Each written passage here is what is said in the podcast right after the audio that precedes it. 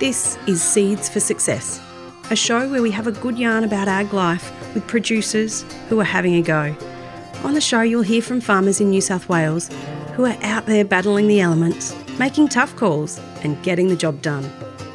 You'll get a laugh out of some of their stories and also pick up some know how along the way. I'm your host, Nerily Brennan. Today, we're having a yarn with Jack Brennan. At the time of recording, in January last year, Jack was the manager of Marimba, a 20,000 hectare sheep and cropping property between Warren and Quambone. And as you'll hear, the drought had definitely not broken out there at that stage. In this episode, you'll hear Jack's thoughts about coping with drought, both in terms of handling the livestock, but also how experiencing drought has shaped his own and his team's outlook on farming.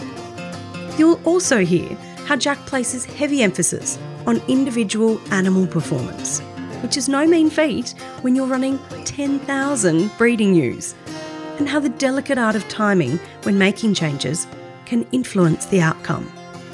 One of the most substantial but ultimately sound changes Jack made at Marimba was to implement containment feeding for the entire flock. Local Land Services District Vet, Jill Kelly, caught up with Jack on the back veranda at Marimba on another hot, dry, dusty day back in early 2020.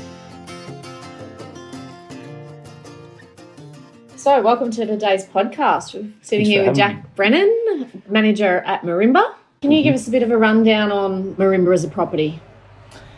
20,000 hectares, it's 70 k's northeast of Warren, nearly smack bang between Warren and Quambone.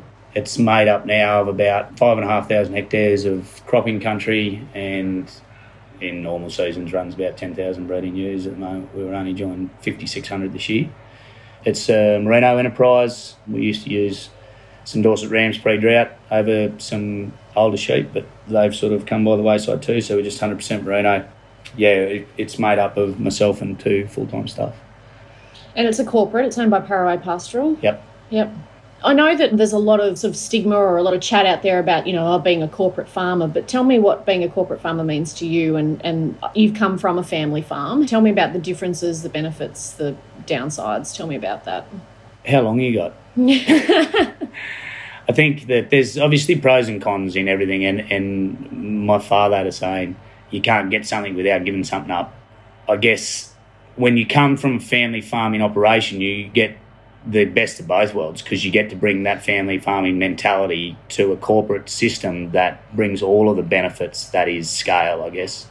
So the differences, I guess, are it's it's hundred percent business focused. We try and keep it unemotional because we feel like emotion or Paraway is sort of committed to this idea that emotion is often the blockage to good decision and good business decisions.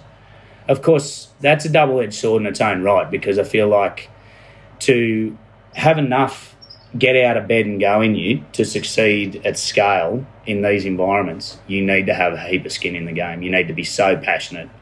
So you sort of can't have one without the other. I don't think they're exclusive. But I think it's just about being able to balance the emotional connection and, and being able to make decisions based on good and timely data, I suppose.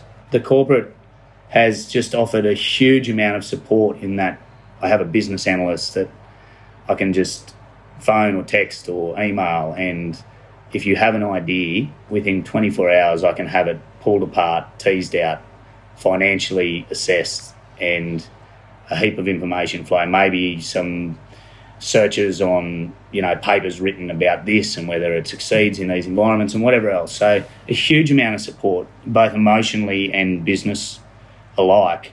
And I guess that's been really important, particularly over the last three years, because I think that you probably live. Marimba is situated on the driest patch of this continent. It really hasn't rained here for three years. Tell me about how this drought's affected you and your business decisions and the enterprise. Yes, I'm really conscious of that because I, I, worry about. Certainly, I have an employee that started last year. and He's a great young fellow. I worry about how these events affect your mentality for the rest of your life. It's like being my best analogy. I was talking to my wife the other night. It's the best analogy I can come up with. Is if you grew up in the depression, you will spend after the depression ended. Those people spend the next seventy years of their life living as frugally as they possibly could. And so, I think that you have to be fully aware that every time you have a drought event, if it's a bad outcome, it has an, a, a lasting effect on your on your mind and your decision making process and probably your fear of it being around the corner and it, it restricts you. So I think that the beauty of what Paraway has offered, and I think this was your question, is that it just allows you the freedom of number one, an escape from a lack of financial stress. So it's actually not a complete escape. I'd be lying if I if I said I've been through this drought stress free. I haven't. I've had a number of sleepless nights, but not nearly as many as I did when I was running my own operation.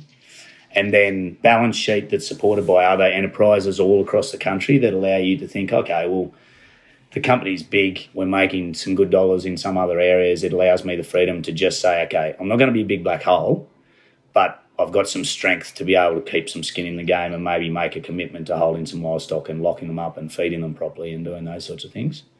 I guess having this support behind you of people telling you you're doing a good job and people uh, liking how you're approaching it and people inspiring you to continue to do what you're doing I don't think you get that in a family farm. Like you have maybe mum, dad, and two sons or daughters or however it's structured. And it's the the diversity of people that look at things from all different perspectives in different roles in the corporate that allows that openness and that open mindset that I sort of am really attracted to. That just allows you to continue to be inspired and and dwell on the wins. I think like the wins are small and few and far between in droughts, and so you know, when you get them to have people call you up and say, how bloody good was that? You can dine out on that for probably three months until the next one comes along. Like, um, so I think that's that's the power of the corporate and how it's changed how I think. I think it's made me aggressive too. Like, yeah. I think that it's a bit more like aggressive enough to know that if you've got the right support behind you, you're doing the right analysis, and you've got power behind your decision making processes. Some of them will be wrong. There's nothing surer, and some of them will be right but everyone's a lesson. So you just continue to be progressive through a drought rather than just, you know, we try and shut it down financially and we don't want to, like I say, be a big black hole and a drag on the rest of the company because it just won't rain here. But you also have to keep your mind open while start still trying to rein it in. So tighten your belt, but sort of pull your sneakers on at the same time, for want of a better analogy. And so, I suppose to get a bit more specific about how you actually did handle the drought, tell me about some of the progression that you made and the decisions that you made, and how your enterprise went from running 10,000 merino ewes over 20,000 hectares into what's happening out here today. Yeah, so obviously, droughts don't sneak up on you. They're, they're slow and progressive, typically. I mean, it, it, for us, the tap turned off, but we still had seven months worth of grass in us without compromising the sort of ground cover and the soil structure so much. Saw we had seven months worth of grass, so we started feeding at five months in to try and extend that period. And we thought, well, if we can push it through to the next change in the season, we'd probably get a rain. Anyway, that didn't happen, and we know all of that in hindsight. But I guess what we did was make early decisions to number one, invest in our country. I think we put some actual financial figures around that. I did quite a bit of work on how much ground cover actually costs you to take it off when you actually get a rain event because of the lack of response. So we locked them up. We let them out to join. Probably, well, absolutely a mistake in hindsight. We probably should have just fed them through confinement because we still fed them in the paddock. But we had had a bit, a little bit of rain, so we thought we needed some grass in the system to ensure a joining. And then, yeah, we realised that that was a mistake. And we sent them away on agistment. We tried to find homes for them, and we sold too. We just keep looking at what is the most overvalued animal in our system, and we pull her out and we sell her.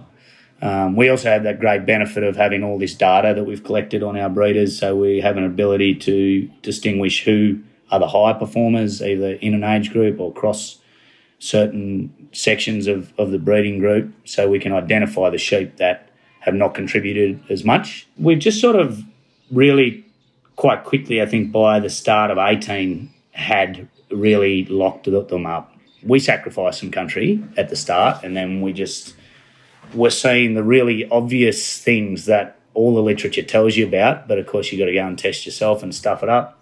Like you know the couple of free megs you get if you actually put them in a pen as opposed to run them in a paddock, stop them walking.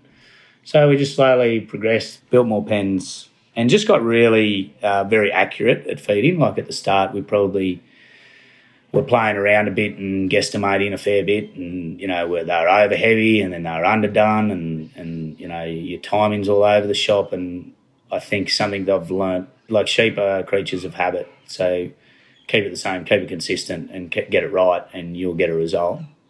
Yeah, so now just everything's weighed. We didn't spend a lot of money to try and do it. Like we've got little sets of cattle scales on the backs of utes that weigh out grain and things like that. And yeah, it just got better and more accurate and more defined and smaller mobs and broke them down and weighed them more and split them up into smaller weight categories and just kept chewing off the edges.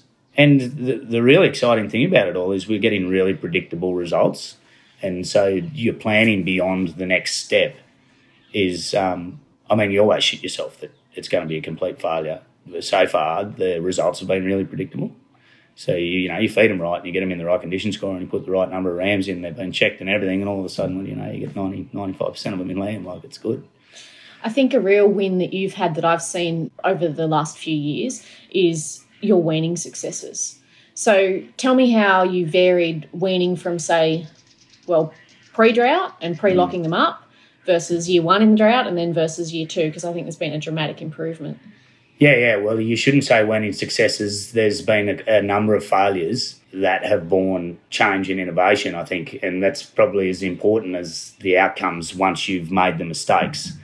People often want to just talk about the outcome and how good they are now, but I think it's more important that we talked about what we stuffed up. And look, the old process was very much just put two mobs together, bring them in, pull the lambs off, vaccinate the lambs, weigh them and split them up probably three ways onto a couple of lucerne blocks or something and see you later. Good luck. I remember when I first started doing that, I was just blown away on the, on the farm of this scale that we'd muster them and there'd be like three or four percent missing and sometimes five or six and like, no, they're out there. Go and do another muster. But guess what? They never turned up because they were dead. And so, you know, that, that the ball had started rolling before the drought, that we knew that there was a process issue or maybe lots of issues, weaning weight issues, probably some genetic issues, or definitely some genetic issues, and whatever else. But what the what the drought has done is fast tracked us to have to get that right and get it better. Um, we haven't got it perfect, but yeah, year one it was a very similar process to a paddock wean situation, but they went into a feedlot confined pen situation. We had troubles with acidosis, and we had too many in a pen, and it was a tear your hair out job. The lambs were too light. We weaned them very light. The lambs were fed properly in utero, but probably not post. You know, we thought we were doing the right thing, but we were also trying to save a lot of dollars. And what it ended up is costing us heaps. So we had high mortality. Yeah, and look, we got an outcome eventually. You you push through it, and you look back on that two months and never want to go through it again. So that inspires you to go and fix something. And then, yeah, I think we also were convinced that stress was playing a huge role in in that weaning process. I mean, we've all done the low stress stock handling courses and the grazing for profit courses that tell you that, but there's never actually been any significant scientific data to back it up. Certainly not in sheep. There's a lot of it around cattle. I've always believed it in cattle. I think if I can just indulge for a second, that the, the problem with it was always that they would look at sheep responses to stress as in behaviour post the event. And often the behaviour is exactly normal within minutes or hours. And so that was their precursor to say, well, there's no stress there. But what we've discovered with great research by people we know recently is that, it's a hormone release issue that then some research I've seen recently says that post a shearing event, a ewe is still running high on adrenaline type hormones that are affecting her feed conversion 11 weeks post the shearing event. If that's not an indicator that stress is causing issues, I don't know what is. The process this year was to be as low stress as we possibly could. We did not mark the lambs before we weaned them. We didn't mark them. We left them on their mums. We fed them properly. We had them in and out of the yards, banged up there at one stage, but in most cases in three hours. There was no needles. They weren't weighed. They were drafted on eye, put in a pen we used a few products to try and calm them down. Whether they worked or not, I still don't know. But and yeah, and then we fed them. We just put grain in front of them, and we had them well trained on grain, and we just saw amazing turnarounds. Very very low mortality at six weeks post weaning. May have been 0.1 of one percent mortality post weaning. Unbelievable growth rates, which you do see. There's a lot of compensatory growth there to be done, but to be had, and we saw better growth rates. We also saw much higher weaning weights. And yeah, it was just it's been a really good outcome. So at this point right now, um, we actually weighed some lambs this morning, and I think our sheep today are about 16 kilos heavier today than they were at this point last year. That's amazing. We didn't have a sheep ready to kill last year until the end of March, and we weighed some lambs this morning. They averaged 57 kilos, which means that they're probably, I mean, they're ewe lambs, so we're not going to kill them, but they probably would have been ready to kill three or four weeks ago. Mm. Fantastic. Unbelievable. So you've made the tough decision to reduce your flock numbers, to reduce your breeding ewe numbers, and you've mentioned that you did that based on data gathering and working out which ewes were underperforming. Can you talk to me how exactly you do that? Yeah, so when the ewes are maiden, we just collect well, five pieces of fleece information. Um, also, whether that lamb was born as a scanned twin or a single. And then we collect four weights up until yearling weight and we look at growth. And then we actually feed all of that information into an economic index, and the ewes then get ranked in their contemporary group, and then that's that's how it works. So you know you can go in and just draw the line wherever you like. They go over an auto drafter. They've got an EID tag in there. That economic index can vary in some years. The the importance of using it amongst their contemporaries, like in an age group, is that of course seasonality has a huge impact across age groups. You have to be very careful how you use raw data to select animals. But when we account for all of those factors that we can understand, being twin or single, and you know where they were born, whether they were born out of a maiden, and all sorts of things, and we adjust for that and then rank them. We feel like we're getting. It's not perfect. If I had to take a number, I'd say we're eighty-five percent accurate on being able to identify where the best performing sheep are on the farm and where the lower performing sheep are. Now, of course, we take the culls out. So when I say lower performing, in some years the variation can only be I think one year, 2014, it might have been $6 across every animal in that age group. And then you get really good years like 2018, where I think the variation was something like $70 across the age group. Mm. And yeah, again, you would have to wonder how much the environment's influencing that. But the fact still remains is that they're all only compared against their contemporaries. And then, yeah, we just draw a line and say, okay, it's going to cost us let's take a number $56 to feed a ewe for the next seven months to get it through to the next decision point, which would most likely be scanning, let's say, and then we'll make a decision then on what gets sold if it hasn't rained. And any ewe that does not produce $56 in fleece income between now and then doesn't get a start. So I'm pretty confident that 85% of the sheep that stay are going to cover the cost of us doing that. So it's a net net. And if you can come out break even in a drought year, I think you're going all right. And that's that's always been our mantra that we need to at the very lowest break even in a drought year, and then when we get a crack at it, you know, you need to hit it out of the park and you average it out, and you become over a five or ten year period a profitable farm. And so, speaking of that, hitting it out of the park, the day that it rains, what are you just itching to sink your teeth into out here? What's going to be some of the things you do? I feel like we're pretty well prepared in that all of our cropping country, at least, is ready to go. But for us, it's going to be getting better at growing better pasture, more pasture on less rain. So, you know, we've always um, looked at this as a, as a grass growing business and the animals come to utilise the grass. I, I know that sounds like a bit of a cliche, you hear people say that, but I think it's a really, a really good point that you've got an asset. The asset is, is a bucket. And I think you actually have the ability to put some hungry boards on that bucket and fill it up a bit more. And I don't think we've been particularly good at it. I mean, we spend a lot of time on genetics and not enough time making sure that those genetics get expressed. And the, the way you do that is make sure that the nutrition is never compromised. And that's another great lesson from the drought. When you feed a sheep accurately and directly and never let them have a check, then you have lifetime productivity, I believe, out of those animals and phenomenal individual production outcomes. So it'll be growing grass, and we, we are, we're a lucerne based pasture system, and it's all dead. So getting that right, it's it's going to be hairy because I don't want to go back in and plant the whole lucerne base again in one year. It sort of stuffs up our rotation and stuff. So how do we fill the gaps economically? Fill the gaps in pasture growth to get our stocking rates back up, and make sure we don't compromise individual animal performance. And that's a hard balance to strike, but I think that's going to be the, the exciting challenge of post drought is how do we actually make this better than it was before and more accurate and more direct and, and get better outcomes? Well, here's to rain soon, he's hoping. What's the best thing you've read or listened to lately? I've read a couple of great things, and I've listened to a couple of great things actually. I listened to the Dolly Parton podcast. Yes, Dolly Parton's America. Yeah, just loved it because I think we're we're just constantly at the moment bombarded by all of the hatred and the political divide and the wars and I don't know the climate change. Everything's so negative, and then you I just found I got sent it by my brother-in-law, and I listened to it. I was just inspired by a woman that, for me, has really gone under the radar. Apart from the fact that I know she's an amazing talent, I think it's because of the person she actually is. The Dolly philosophy. Yeah. Yeah. If you could be anyone for a day, who would you be? Oh well, probably my wife.